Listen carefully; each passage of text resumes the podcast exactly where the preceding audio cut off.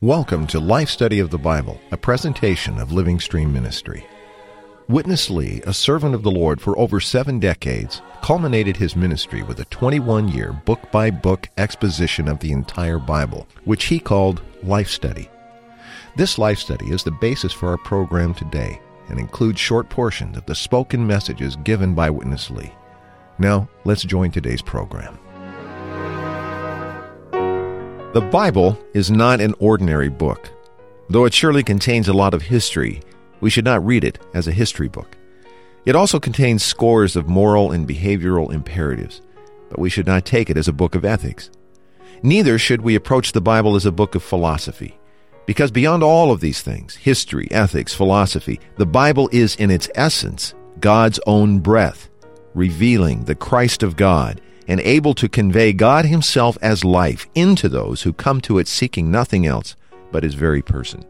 John Pester has joined us as we come to our third life study in this, uh, I think, extraordinary life study in the book of Psalms. And John, in the last uh, two programs, the first two in this new life study, we've already seen a contrast that probably has been missed by most Bible readers, even through the ages, surely including you and I before we were uh, helped. Most definitely. Yeah, to kind of see this book in a very fresh way. And the contrast, I think, is particularly highlighted. I've just selected a couple of verses from the first two pages of the book of Psalms, shows us this contrast. Now, both of these Psalms, 1 and 2, were written by David, uh, as most of the Psalms were.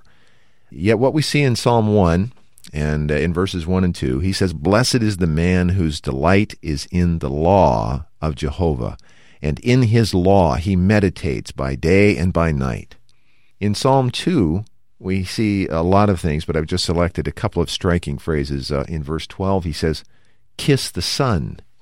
Blessed are all those who take refuge in him we have a contrast of that's unmistakable now that we've seen it. Of course, it's like so many things, John, uh, until it's pointed out. But now that we've seen it, you can't miss it, can you? The law and the Son. I think the key to understanding the Psalms and really getting the significance out of the book of Psalms is to realize the point that Paul makes to Timothy all scripture is God breathed, which means that the scripture originates from God. Right. He is the source, and the scripture ultimately conveys and imparts God's thought, God's revelation. And God desires to present his son to us and present us to his son. He desires that we would be joined as one, and so all of the scripture has this as the ultimate view in mind. There is, however, the human involvement with the word, and sometimes when we come to the word, we bring our thoughts to the word. And God sovereignly allowed Psalm 1 and Psalm 2 to be placed together to show this contrast. Psalm 1 shows man approaching God according to his concept, and Psalm 2 shows God presenting Christ to us according to his concept. And the higher view is in Psalm 2. The easier view to understand is David. It's very easy to consider and to desire to be a person who meditates on the word day and night. It's another thing to be a person who desires just to kiss the Son, to exalt the Son, to come to the Son, and to allow God to establish his dwelling place and enlarge his Son in the believers through their experience of him as life. John, our first section today is another, I would say, kind of introductory word and a, a little glimpse into Witness Lee's uh, own uh, personal experience and some help he got from Watchman Nee, even in how to approach uh, the whole Bible, and certainly uh, that uh, played a role in how he opened up and interpreted the Psalms for us in this life study. So uh, he's going to make a couple of points. I think it'd be helpful to look at some New Testament verses in John 1 1. In the beginning was the Word, and the Word was with God, and the Word was God. And then the Word became flesh and tabernacled among us. And in 663, also in John, it is the Spirit who gives life. The flesh profits nothing. The words which I have spoken to you are spirit and are life. And now in Ephesians, again, now we're back to the Apostle Paul, chapter 6, verse 17. And receive the helmet of salvation and the sword of the Spirit, which Spirit is the Word of God. These verses show us a lot about what the Word is and its essence. All right, here's Witness Lee. From my youth, I was taught when you study the Bible, you have to get the secret of the Bible.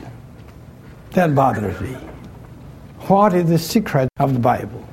After quite a while, Brother Nee told us you have to know the spirit of the Bible.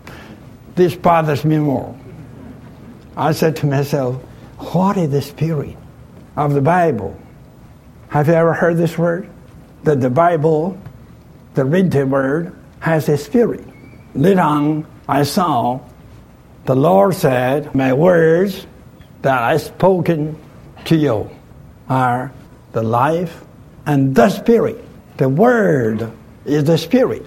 It's not only that in the word there is the spirit, but it is that the word itself is the spirit.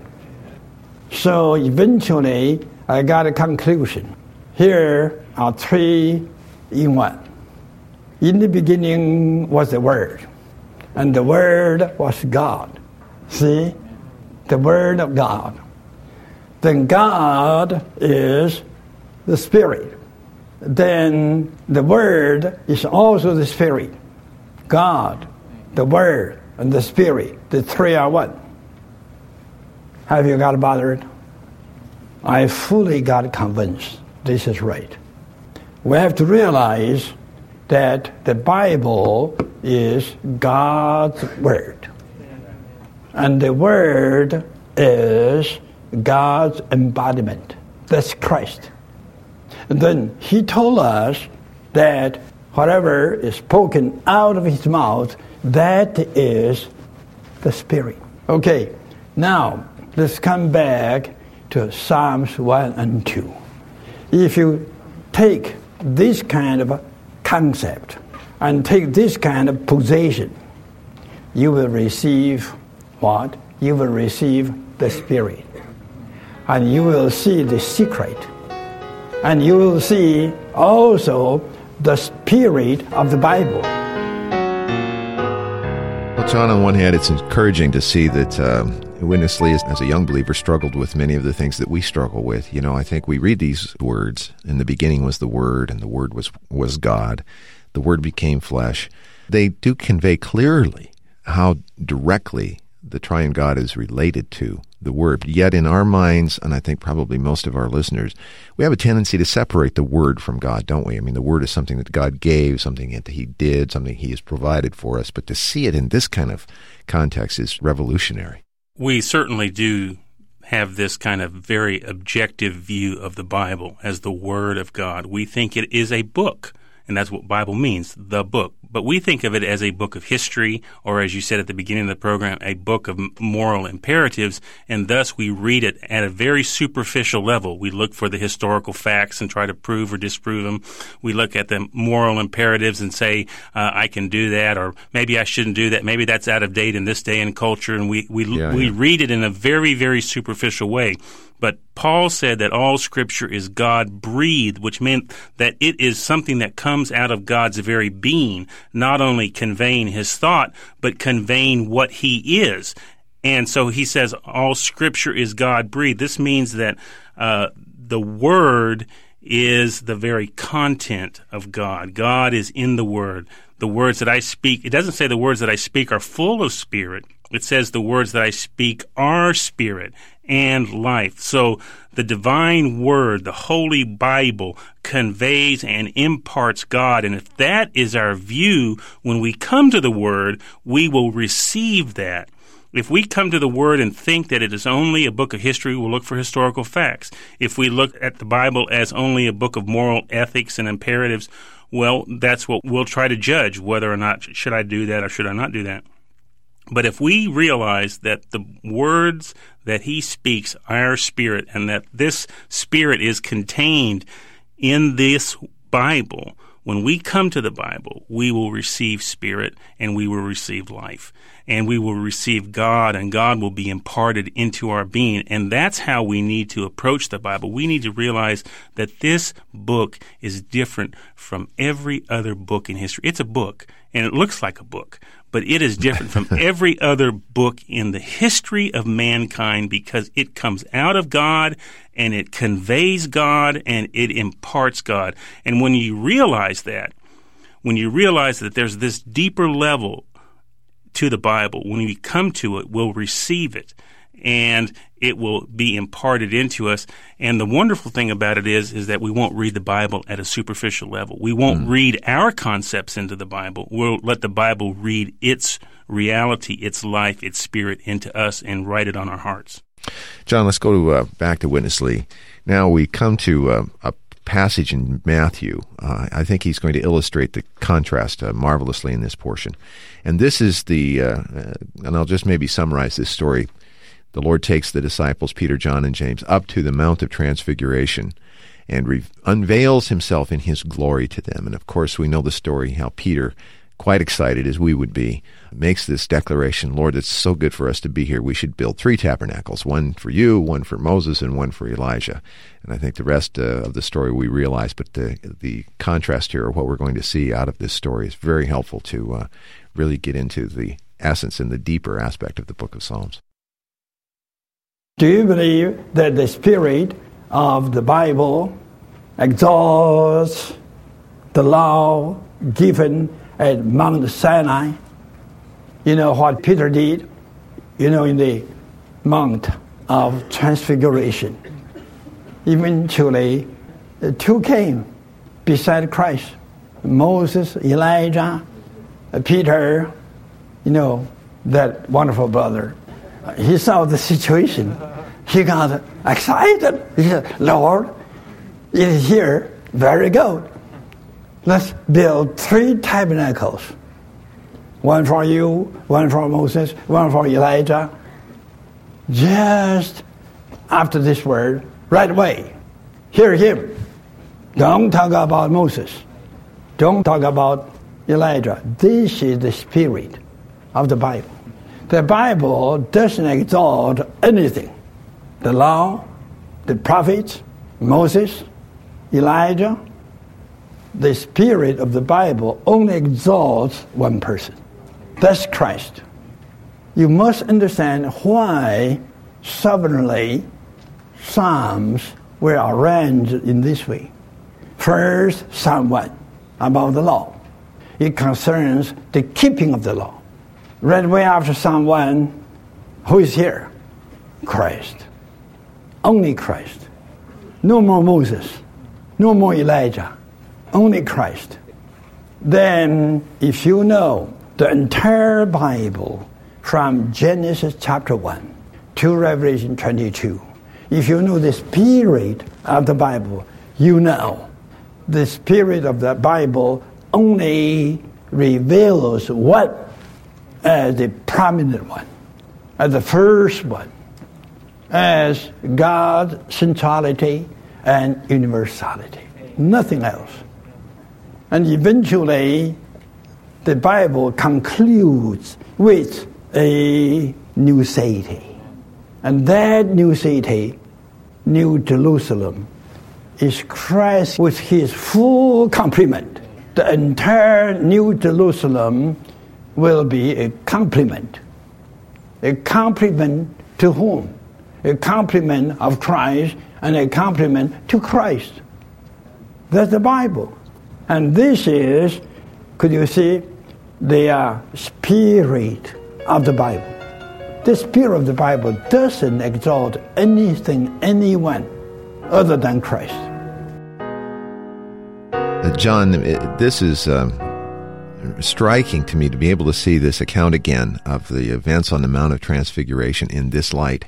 It's made it a different uh, realization to me now. I, don't you feel the same way? I mean, here you had the Lord revealing himself, but his inclusion of Moses and Elijah now takes on a, a, much different significance, doesn't it? I think that the inclusion of Moses and Elijah points to one thing, and that is that in our human concepts, we exalt many things other than the Lord himself. I appreciated what Witness Lee said at the very end. The spirit of the Bible only exalts Christ. Yeah. But we exalt many things in addition to Christ. We, for example, in the Jews and Peter, they exalted the law and the prophets. They thought that was the pinnacle of God's revelation. They thought that was the content of God's revelation to them was the law and the keeping of the law. But what God exalts is Christ. And on the Mount of Transfiguration, you see this situation where Christ is transfigured, revealing his glory within, revealing that he is the anointed of God. And at the same time, Peter uh, sees Moses and Elijah. Uh, they appear beside him. And Peter is so enthralled to see all three of them, he regards them as equal. And so he says, let's build a tabernacle to Moses and one to you and one to Elijah. But the word that comes from heaven is, this is my beloved son, hear him. The law is holy, it's scriptural, but it's not central to God's ultimate purpose. God's ultimate purpose revolves only around his son. The law is a child conductor unto Christ, and when it brings us to Christ, it should stop. It should cease. But in Peter's concept, they were equal. I was just struck, we were talking, that there was really no need Right. for God to show Moses and Elijah except to expose Peter, to give Peter the opportunity to see within himself how much he was treasuring something other than Christ. And to give God the opportunity to emphatically re emphasize that the spirit of the Bible, the spirit of my revelation to you, the spirit of my speaking is to convey and impart only Christ. So, in some respects, when we look at Psalm 1 and Psalm 2, what you have is Psalm 1 is the law, and Psalm 2 is Christ. The emphasis in Psalm 1 is on fulfilling the law, but the emphasis in Psalm 2 is to exalt the Son, to receive the Son, to come to the Son, and to be filled with the Son in an atmosphere of loving and kissing Him. Wow. Well, this theme of uh, the contrast between the law and Christ is consistent throughout the whole of Scripture. Uh, in Psalm 2, this uh, psalm that definitely gives Christ preeminence, we have a word, John, in verse 6. It says, But I have installed my king upon Zion, my holy mountain. Well, we know that the law was given on a mountain also, Mount Sinai. And then we have the contrast again uh, illustrated by these two mountains. And they appear uh, many times in Scripture, as we'll hear in this uh, coming portion. In the Bible, there is a book, a long book of 150 chapters, the Psalms. In the beginning, the first page is to keep the law. The second page is to kiss Christ. Which is higher? To kiss the Son and to keep the law. I say this to show you too many, including me, coming to the Bible holding secretly, unconsciously, subconsciously the natural concept. So you don't get the revelation from the Bible into you, but you insert the Bible with your concept. You shouldn't exalt the keeping of the law that high. Right way, you are exalting your keeping of the law in Psalm 1, then you come to Psalm 2, you could see God declares, I have set my king, right, in Zion, my holy mountain. He proclaimed to all his people that he has set his king in Zion, not in Sinai. If you would go on to study the Bible, especially the New Testament, you could see these two mountains mean a lot. Hebrew 12 says, We are now not coming to Mount Sinai, but we are coming now to Mount Zion. Mount Sinai was the place where the law was given, right? And Mount Zion is the place where Christ today is. And Revelation 14 tells us that eventually you could see 144,000 all there in Zion, around the land, around Christ. You think those 144,000 were there praising God for the law given at Mount Sinai. I think if you would do this, many angels will come to chase you away. this is not Mount Sinai. This is Mount Zion. This is not a place to show you the law. This is a place to show you Christ. Just Christ. This is the spirit of the Bible. But the sad thing is that God chosen people, even believe in Christ, yet they don't care for Christ. Think about it. What's your mount? Tell me, on what mountain you are today? Nearly all of us are on Mount Sinai. We are not disciples of Moses. We are disciples of Christ, but we are on the wrong mount. As disciples of Christ, Christ is on the Mount of Zion. He's not on the Mount of Sinai, but we still linger there. Have you got it? Well, uh, John, it makes a very uh, strong point, a concluding point, even for all of us. Of course, in our word, in our declaration, we're all New Testament believers. We're not the Old Testament law keepers, but how often do we spend most of our time lingering on the wrong mountain day by day? Well, you know, and we really are, in many respects, regenerated Old Testament Christians. We've been born of God. We've genuinely received the life of God, but we live much of our life in the Old Testament, in the realm of right and wrong, Yeah. in the realm of the law, and trying to fulfill the law because we think that is what God wants of us. We're like those Israelites at the base of Mount Sinai that when the law is given, their response is, all that Jehovah has commanded we will do. We think that it is possible for us to fulfill Jehovah's commands and we endeavor to do that. But as Paul points out in Hebrews 12, Mount Sinai is a place of gloom, it is a place of fear. It is a place of trembling. And eventually, it shows that we cannot bear the commandments of God. But Paul says, We have not come to Mount Sinai. We have come to Mount Zion. In Psalm 2, the emphasis is not on Sinai. That's in Psalm 1 Right. meditating on the law of God. That's being at Mount Sinai. But in Psalm 2, there is a higher elevation of the revelation and even the acknowledgement experience of David to realize that God's desire is to install his king, to establish his kingdom on Mount Zion.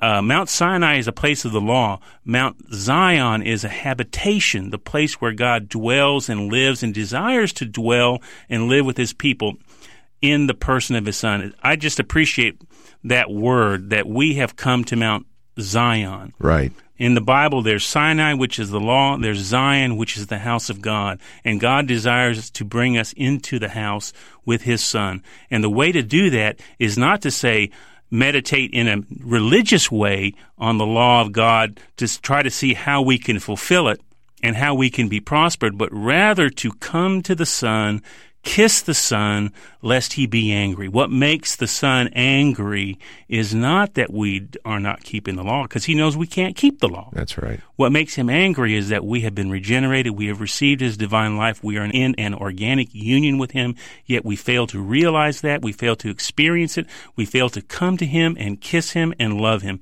It is much easier to say in our natural self, I can do it.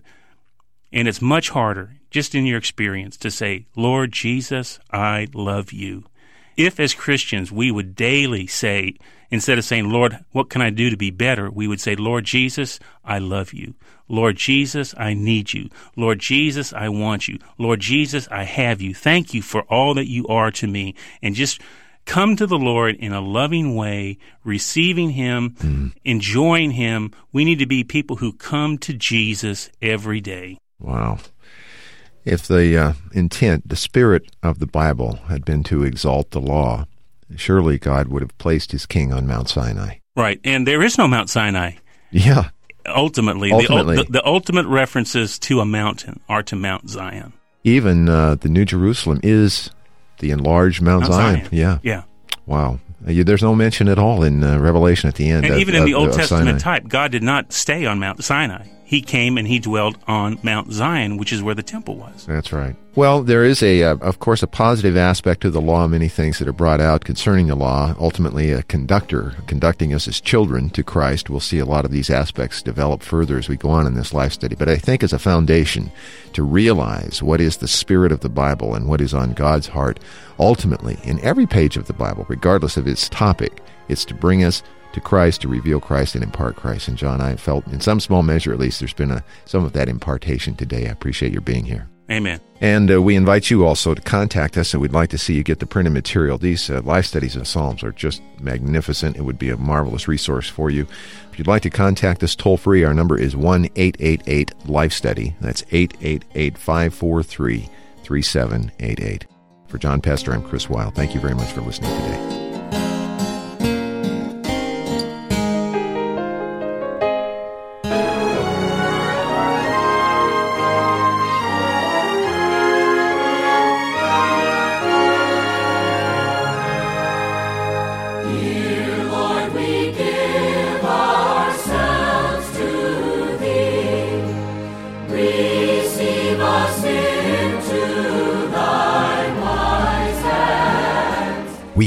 Enjoyed this program.